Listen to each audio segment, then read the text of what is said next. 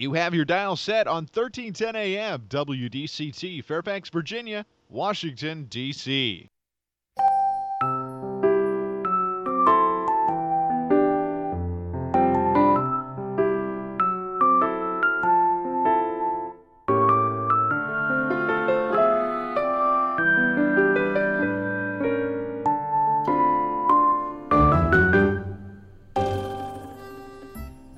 나른한 오후를 날려줄 워싱턴 미씨들의 수다. 안녕하세요, 미씨님들. 윤주와 함께하는 워싱턴 미씨네. 어제 집에 가면서 차 안에서 뉴스를 들었는데요. 우리의 비빔밥 얘기가 나왔더라고요. 세계 최대 검색 엔진 구글이 발표한 올해의 검색어에 한국 문화가 다수 포함이 됐는데요. 이 중 비빔밥은 레시피 부분 1위를 차지했다고 합니다. 박수! 구글은 2023년 트렌드 검색어 순위를 발표했어요. 이 순위는 작년 대비 올해 검색량이 늘어난 수치를 기준마다 하며 해마다 검색어 순위를 공개합니다. AP에 따르면 올해는 1월 1일부터 지난달 27일까지의 데이터를 활용했다고 해요. 그러니까 구글을 바로 열면 검색어를 치는 창이 나오잖아요. 그 검색창에 비빔밥을 검색한 사람들이 전 세계적으로 그렇게 많았다는 거예요. 올해 전 세계, 세계인들이 구글에서 가장 많이 검색한 요리법 부분에서 한식, 비빔밥이 1위를 차지했다니 참 한국인으로서 영광, 영광스럽죠. 어느 나라에서 검색량이 제일 많았을까요? 저는 중국, 뭐, 일본, 이런 아시아계라고 생각을 했었는데, 인도에서 검색량이 가장 많았고요. 그 다음에 싱가포르와 스웨덴, 필리핀에서 주로 검색한 것으로 드러났어요. 스웨덴 좀 예외죠. 어, 비빔밥이 검색량 1위에 오른 건 한국 드라마 등 K 콘텐츠의 영향이라는 분석이 나온다는 전문가들의 생각인데요. 실제로 구글에 힌디어로 비빔밥을 검색하면 드라마 태양의 후예에 나온 비빔밥 조리법과 같은 게시글을 찾아볼 수가 있어요. 한식에서 외국인에게 인기가 있는 음식은 불고기, 바베큐, K 바베큐 같은 육류였던 것 같은데 비빔밥도 이렇게나 인기가 있었다니 미씨님들도 비빔밥 좋아하시나요? 저는 모든 나물을 좋아해서 비빔밥 정말 정말 좋아해요. 특히 다이어트 기간에도 맛있게 먹을 수 있는 메뉴이기도 하고 특히나 지글지글지글 돌솥 비빔밥 아, 완전 사랑합니다. 한식당에 주로 가면 시켜 먹는 메뉴인데요. 돌솥은 뭐니 뭐니 해도 누룽지죠.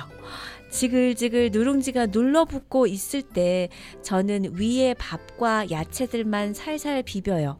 그리고 위에 밥들을 먹으면서 누룽지가 완전히 눌러붙을 때까지 기다리죠.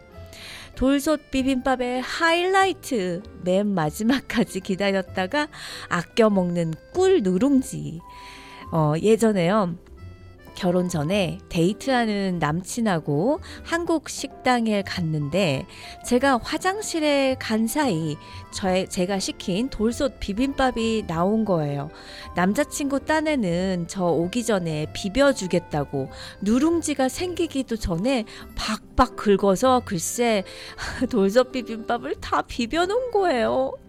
저는 자리로 돌아오고선 정말 눈물 날 뻔했어요.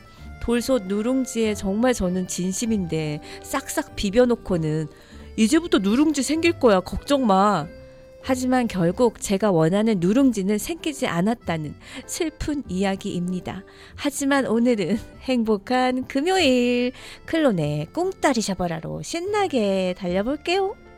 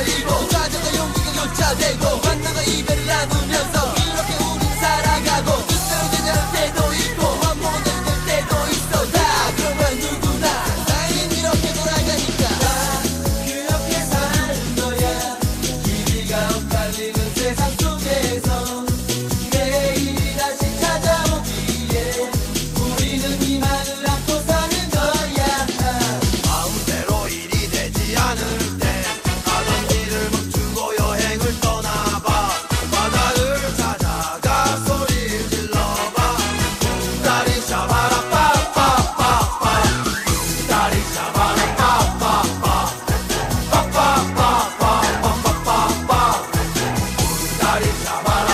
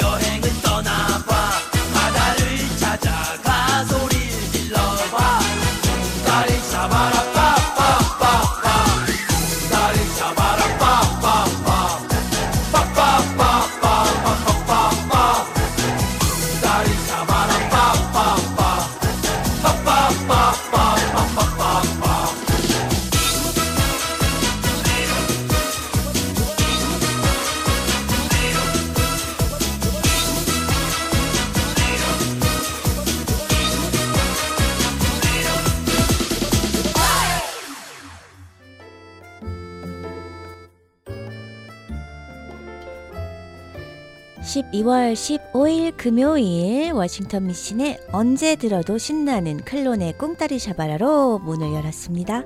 미씨님도 비빔밥 당연히 좋아하시죠? 한국 사람 치고 비빔밥을 안 좋아하는 사람은 없을 것 같아요. 일단 자기가 좋아하는 재료들만 선별해서 넣을 수 있는 장점이 있고 내가 싫어한 건 안 넣으면 되니까요. 저 같은 경우는 당근 싫어해서 당근 다 빼요. 또 건강식이고 남은 반찬 처리하기에도 비빔밥만 한 게 없으니까요. 제가 유튜브에서 검색해 보니까요. 외국인들이 비빔밥을 좋아하는 이유가 비주얼적으로 예뻐서라고 합니다. 보기 좋은 떡이 먹기도 좋다고 하잖아요. 맞아요. 알록달록 색채도 다양하니 정말 예쁘다는 표현이 딱이에요. 저도 안 먹어본 외국 음식을 메뉴에서 고를 땐 사진 메뉴판에 사진이 있으면 사진을 보고 고르는데요. 이쁘면 장땡입니다. 이건 다른 얘기인데 저 어릴 때는 곰보빵도 안 먹었어요. 너무 못생겨서 정말 먹으면 곰보가 될 것 같아서요. 외국인에게 비빔밥은 꽃밥, 꽃밭 이런 느낌으로 비주얼이 이쁘다고 하는데 비빔밥을 비비기 전에는 샐러드와 비주얼이 비슷한 것 같기도 하죠. 비빔밥이 핫한 또 다른 이유는 바로 건강식이기 때문이에요. 샐러드도 건강식이면서 다이어트식인데 그것과는 다르게 비빔밥은 포만감과 영양 균형도 있으니 좋아할 만도 하겠다는 생각이 듭니다. 요샌 채식주의자들도 많고 웰빙 음식을 꾸준히 추구하는 사람들이 늘어가다 보니 샐러드와 비슷한 비주얼의 비빔밥을 좋아할 수밖에요. 또 다른 이유가 있을까요? 외국인이 비빔밥을 좋아하는 이유. 맛있어서입니다. 웬만해선 비빔밥이 맛이 없을 수가 없어요. 제가 처음 가보는 식당에서 늘 비빔밥이나 돌솥 비빔밥을 시키는 이유도 여기 있어요. 실패할 일이 없거든요. 비비는 고추장 양념만 맛있으면 게임 끝나요. 물론 여러 야채들과 어우러져 좋은 맛을 내는 거지만요. 대충 아무거나 넣어도 고추장과 참기름 두어 방울이면 다 맛있습니다. 비빔밥 종류도 참 여러 가지죠. 육회 비빔밥, 새싹 비빔밥, 곤드레 나물 부, 나물밥, 무나물밥, 그냥 비빔밥, 콩나물 비빔밥 등 많은 종류의 비빔밥이 있어요. 근데 갑자기 궁금해지는 게 있는데요. 비빔밥 때문에 외국인들이 고추장 맛을 알아가는 것 같은데 곤드레 나물밥 같은 경우 고추장이 아닌 간장으로 간을 하잖아요. 저런 비빔밥까지 먹게 되면 간장이 들어갔으니 혹시 중국 음식으로 착각하는 일은 없을까요? 외국인들은 차이니스 푸드는 볶음밥에도 소이 소스 따로 뿌려 먹고 하니까요. 나중에 또 중국인들까지도 자기네 거라고 우기는 건 아닌지 어, 살짝 엉뚱한 생각 걱정 해봤습니다. 구피가 불러요. 게임의 법칙.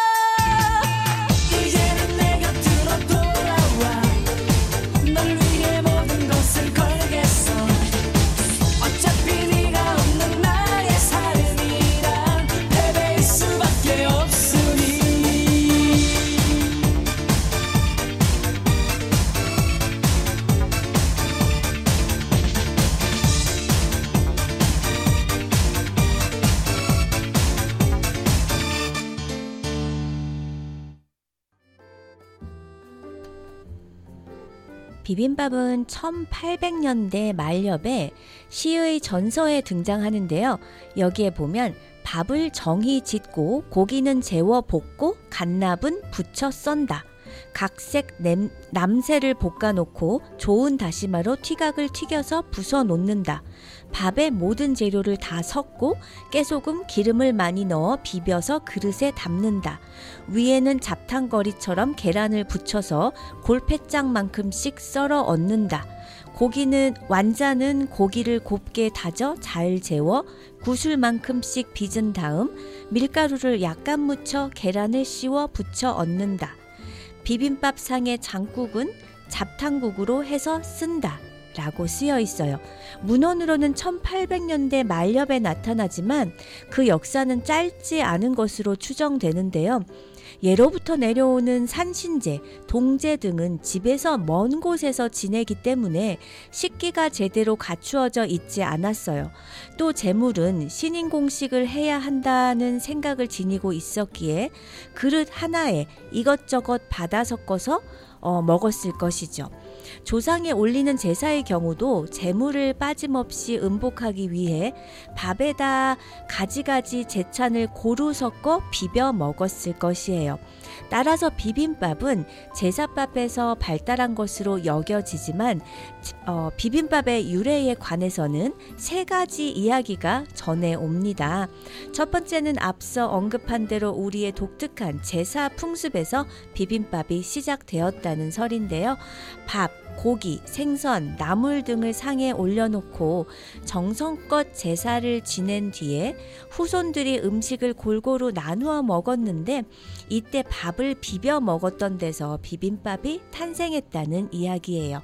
두 번째 설은 섣달 금음날에는 부엌 창간에 있는 먹다 남은 반찬이 그대로 해를 넘기는 것을 꺼려 했다고 합니다.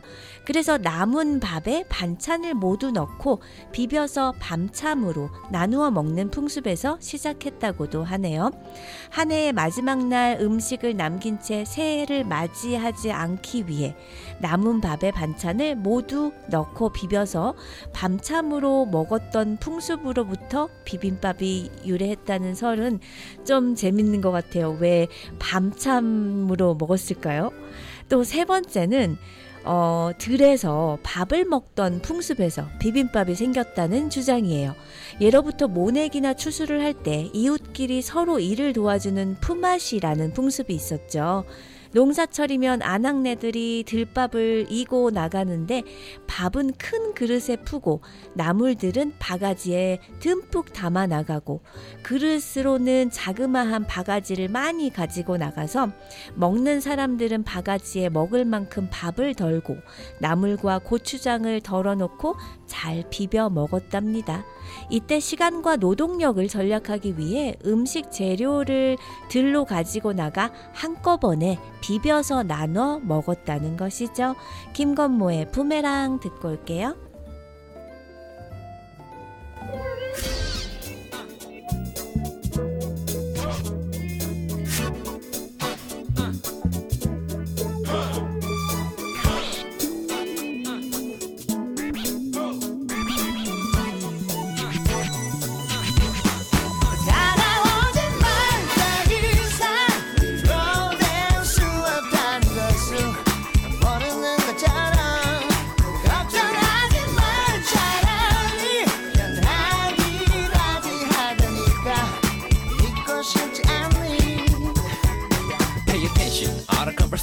Just to play the PlayStation, target coordination. No more cream for me. Stop the to me. Could you get another man? I ain't, I bang. I could fight a lover, saying I stay, I chain. Hit your face to the treasure, crusher, slam on. Yeah, no female, I inhale. To excel, forget your fairy tale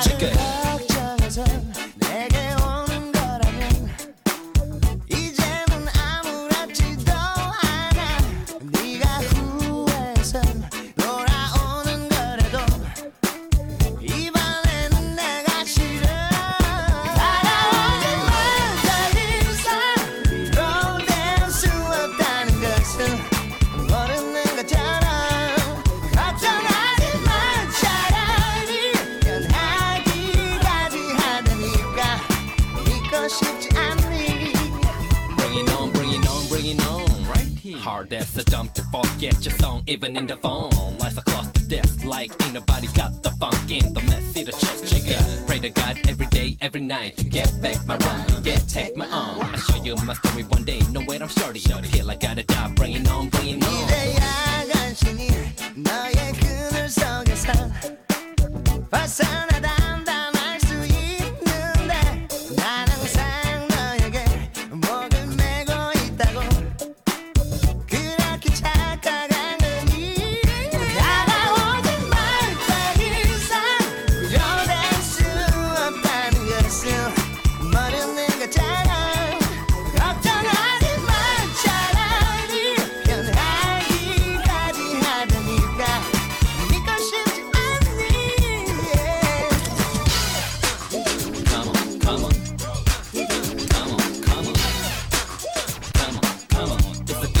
wheel.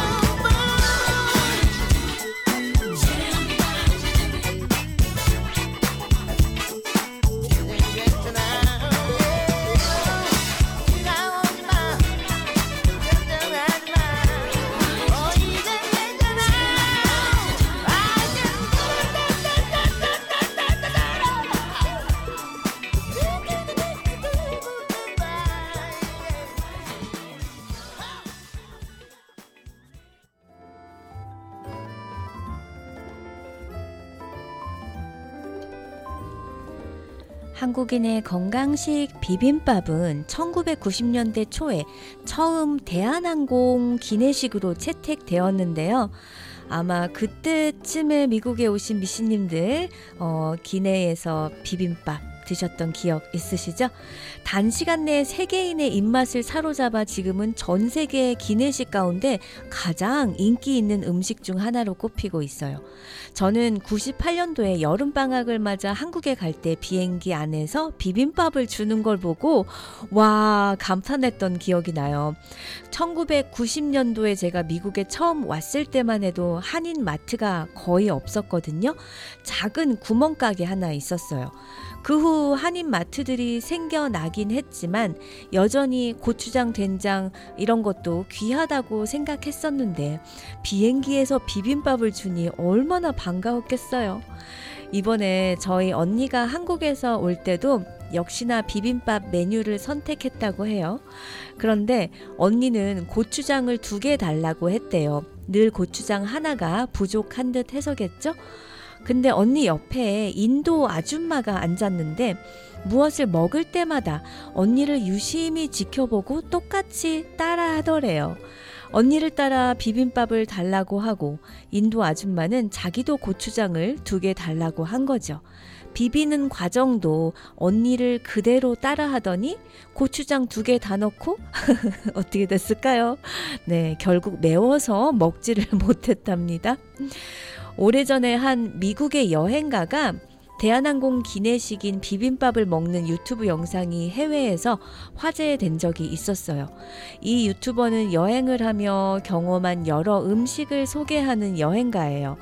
당시 대한항공 최고의 기내식이라는 제목으로 기내식을 많이 먹어봤는데 대한항공에서 제공한 비빔밥은 그 중에서도 가장 맛있었던 식사라며 무척 촉촉하니 맛이 좋다. 따뜻한 국과 비벼 먹을 수 있는 그릇이 나오고 거기에 다양한 야채와 고기가 담겨 나온다며 비빔밥을 시식했어요. 대한항공의 비빔밥은 햇반, 즉석 된장국, 야채와 고기가 담긴 용기, 고추장 튜브 등으로 구성되어 있는데요. 그는 된장국에 대해 나쁘지 않다. 햇반에 대해서는 따뜻하고 신선한 밥이라는 평가를 내렸어요. 이어 야채와 고기가 담긴 용기를 가리키며 고기와 오이의 조합이 신선하다며 신기해했어요. 또 고추장 튜브를 가리켜 빨간색의 칠리 소스, 달콤한 한국 소스다. 놀라운 맛을 가진 이 소스를 짜보겠다며 밥에 짜 비벼 먹기 시작했죠. 이 영상은 여러 기내식 중 최고인 대한항공의 비빔밥을 추천한다는 그의 추천사로 끝나는데요. 한편 대한항공은 한식을 세계에 알리기 위해 1997년 기내식의 비빔밥을 도입했어요. 이듬해인 1998년 마이클 잭슨 방한 당시 대한항공 기내에서 비빔밥을 먹고 국내 호텔에서 다시 마이클 잭슨이 비빔밥을 찾았다는 일화는 유명하죠. 대한항공의 비빔밥은 기내식 부문의 오스카상으로 불리는 국제 기내식 협회의 머큐리상 대상을 수상하기도 했답니다. 이엠 이혜린이 부르는 변심 들려드릴게요.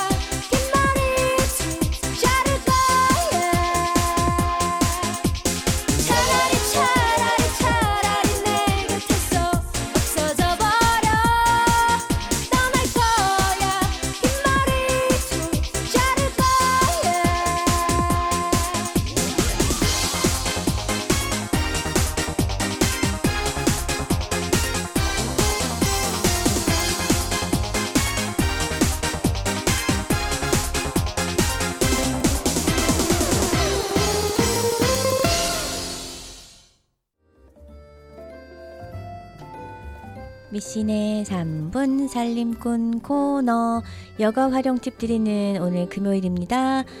아, 미신님들 1979년 12월 12일 서울에서 어떤 일이 벌어진 줄 아시죠? 1979년 딱 이맘때 일어난 신군부 세력의 반란을 막기 위한 일촉즉발의 9시간을 그린 영화 서울의 봄이 미국에도 개봉을 했습니다. 그저께 제 친구가 보고 어, 너무 재밌다고 얘기를 해줘서 저도 이번 주말에 보러 갈 계획입니다. 영화 서울의 봄은 2020년 팬데믹 발생 후 개봉한 2022년 범죄도시 2, 한산, 공조, 그리고 2023년 범죄도시 3 등 전작이 있는 속편이 아닌 한국 영화 중 유일하게 700만 관객을 돌파했다고 합니다. 북미에서도 흥, 국내 흥행 가도에 힘입어 12월 15일부터 북미 16개 도시에서 추가로 개봉되는 한국 영화의 파워를 과시하게 됐는데요. 현재 서울의 봄은 북미 개봉 이후 43만 달러의 박스오피스 기록을 세우며 북미 40여 개의 극장에서 상영 중입니다. 각종 글로벌 필름 마켓에서 먼저 공개된 인터내셔널 포스터는 각각 서울 도심 한가운데 아군과 국민을 향해 전선을 구축한 보안사령관 전두광을 비롯한 반란군의 모습과 홀로 반란군에 맞선 진압군 측 수도 경비사령관 이태신의 뒷모습을 담아 강렬한 대비를 보여줍니다. 12.6 사건 직후 군부 독재가 끝나고 민주화의 따뜻한 바람이 불어올 것이라는 희망을 상징하는 서울의 봄이라는 제목과 달리 각각의 포스터 속 1979년 12월 12일 그날 밤의 풍격은 일촉즉발의 긴장감이 감도는 대치 상황을 보여줘 서울의 봄에서 그려질 그날의 사건과 인물들에 대한 호기심을 자극하죠. international 포스터와 함께 공개된 서울의 봄 론칭 예고평은 영화 속 12.12 군사 반란의 주축인 전두광의 모습을 담았어요. 어둠 속에서 서서히 드러나는 전두광의 긴장감이 느껴지는 표정만으로도 강렬한 인상을 선사합니다. 첫 번째 베일을 벗은 서울의 봄에 가장 궁금증이 더해지는 이유는 12.12 군사 반란을 소재로 한 첫 번째 한국 영화이기 때문이에요. 철저하게 감춰졌던 그 운명의 9시간에 대한 궁금증은 서울의 봄이 보고 싶어지는 첫 번째 이유라고 할 수 있습니다. 여기에 이름만으로도 신뢰가 가는 캐스팅은 영화 서울의 봄에 믿음을 더하죠.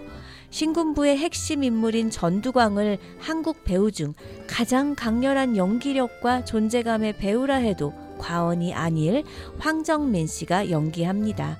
신군부에 홀로 맞서 나라를 지키려 했던 군인 정신에 충실했던 수도 경비 사령관 이태신 역을 맡은 정우성을 비롯해서 참모총장 정상호 역의 이성민, 구사단장 노태건 역의 박혜준, 헌병감 김준엽 역의 김, 김성균 배우가 열혈해 빈틈없는 출연진만으로도 주목할 만합니다. 메릴랜드 버지니아 모두 12.12 영화를 상영하는 곳이 있고요. 구글에 검색하시면 영화관과 관람 시간 확인하실 수 있습니다. 오강형의 매듭 듣고 돌아올게요.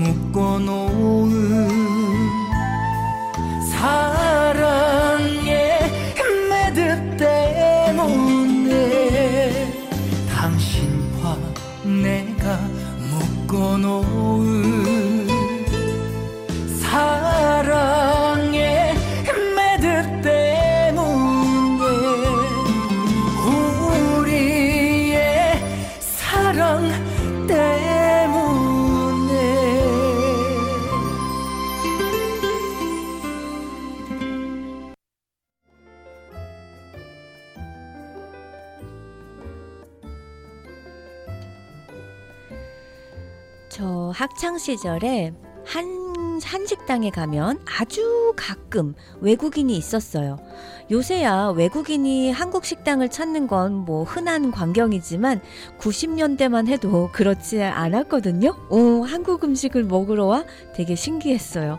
그런데 한 번은 파란 눈의 외국인 남자가 비빔밥을 시켜 놓고는 비빔밥을 비벼 먹지 않고 그냥 따로따로 먹고 있더라고요.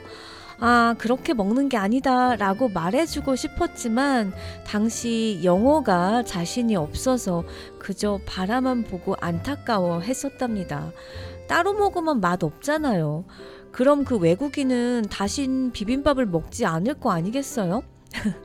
제가 플로리다에서 학교를 다닐 땐 한국 마트가 아예 없었어요.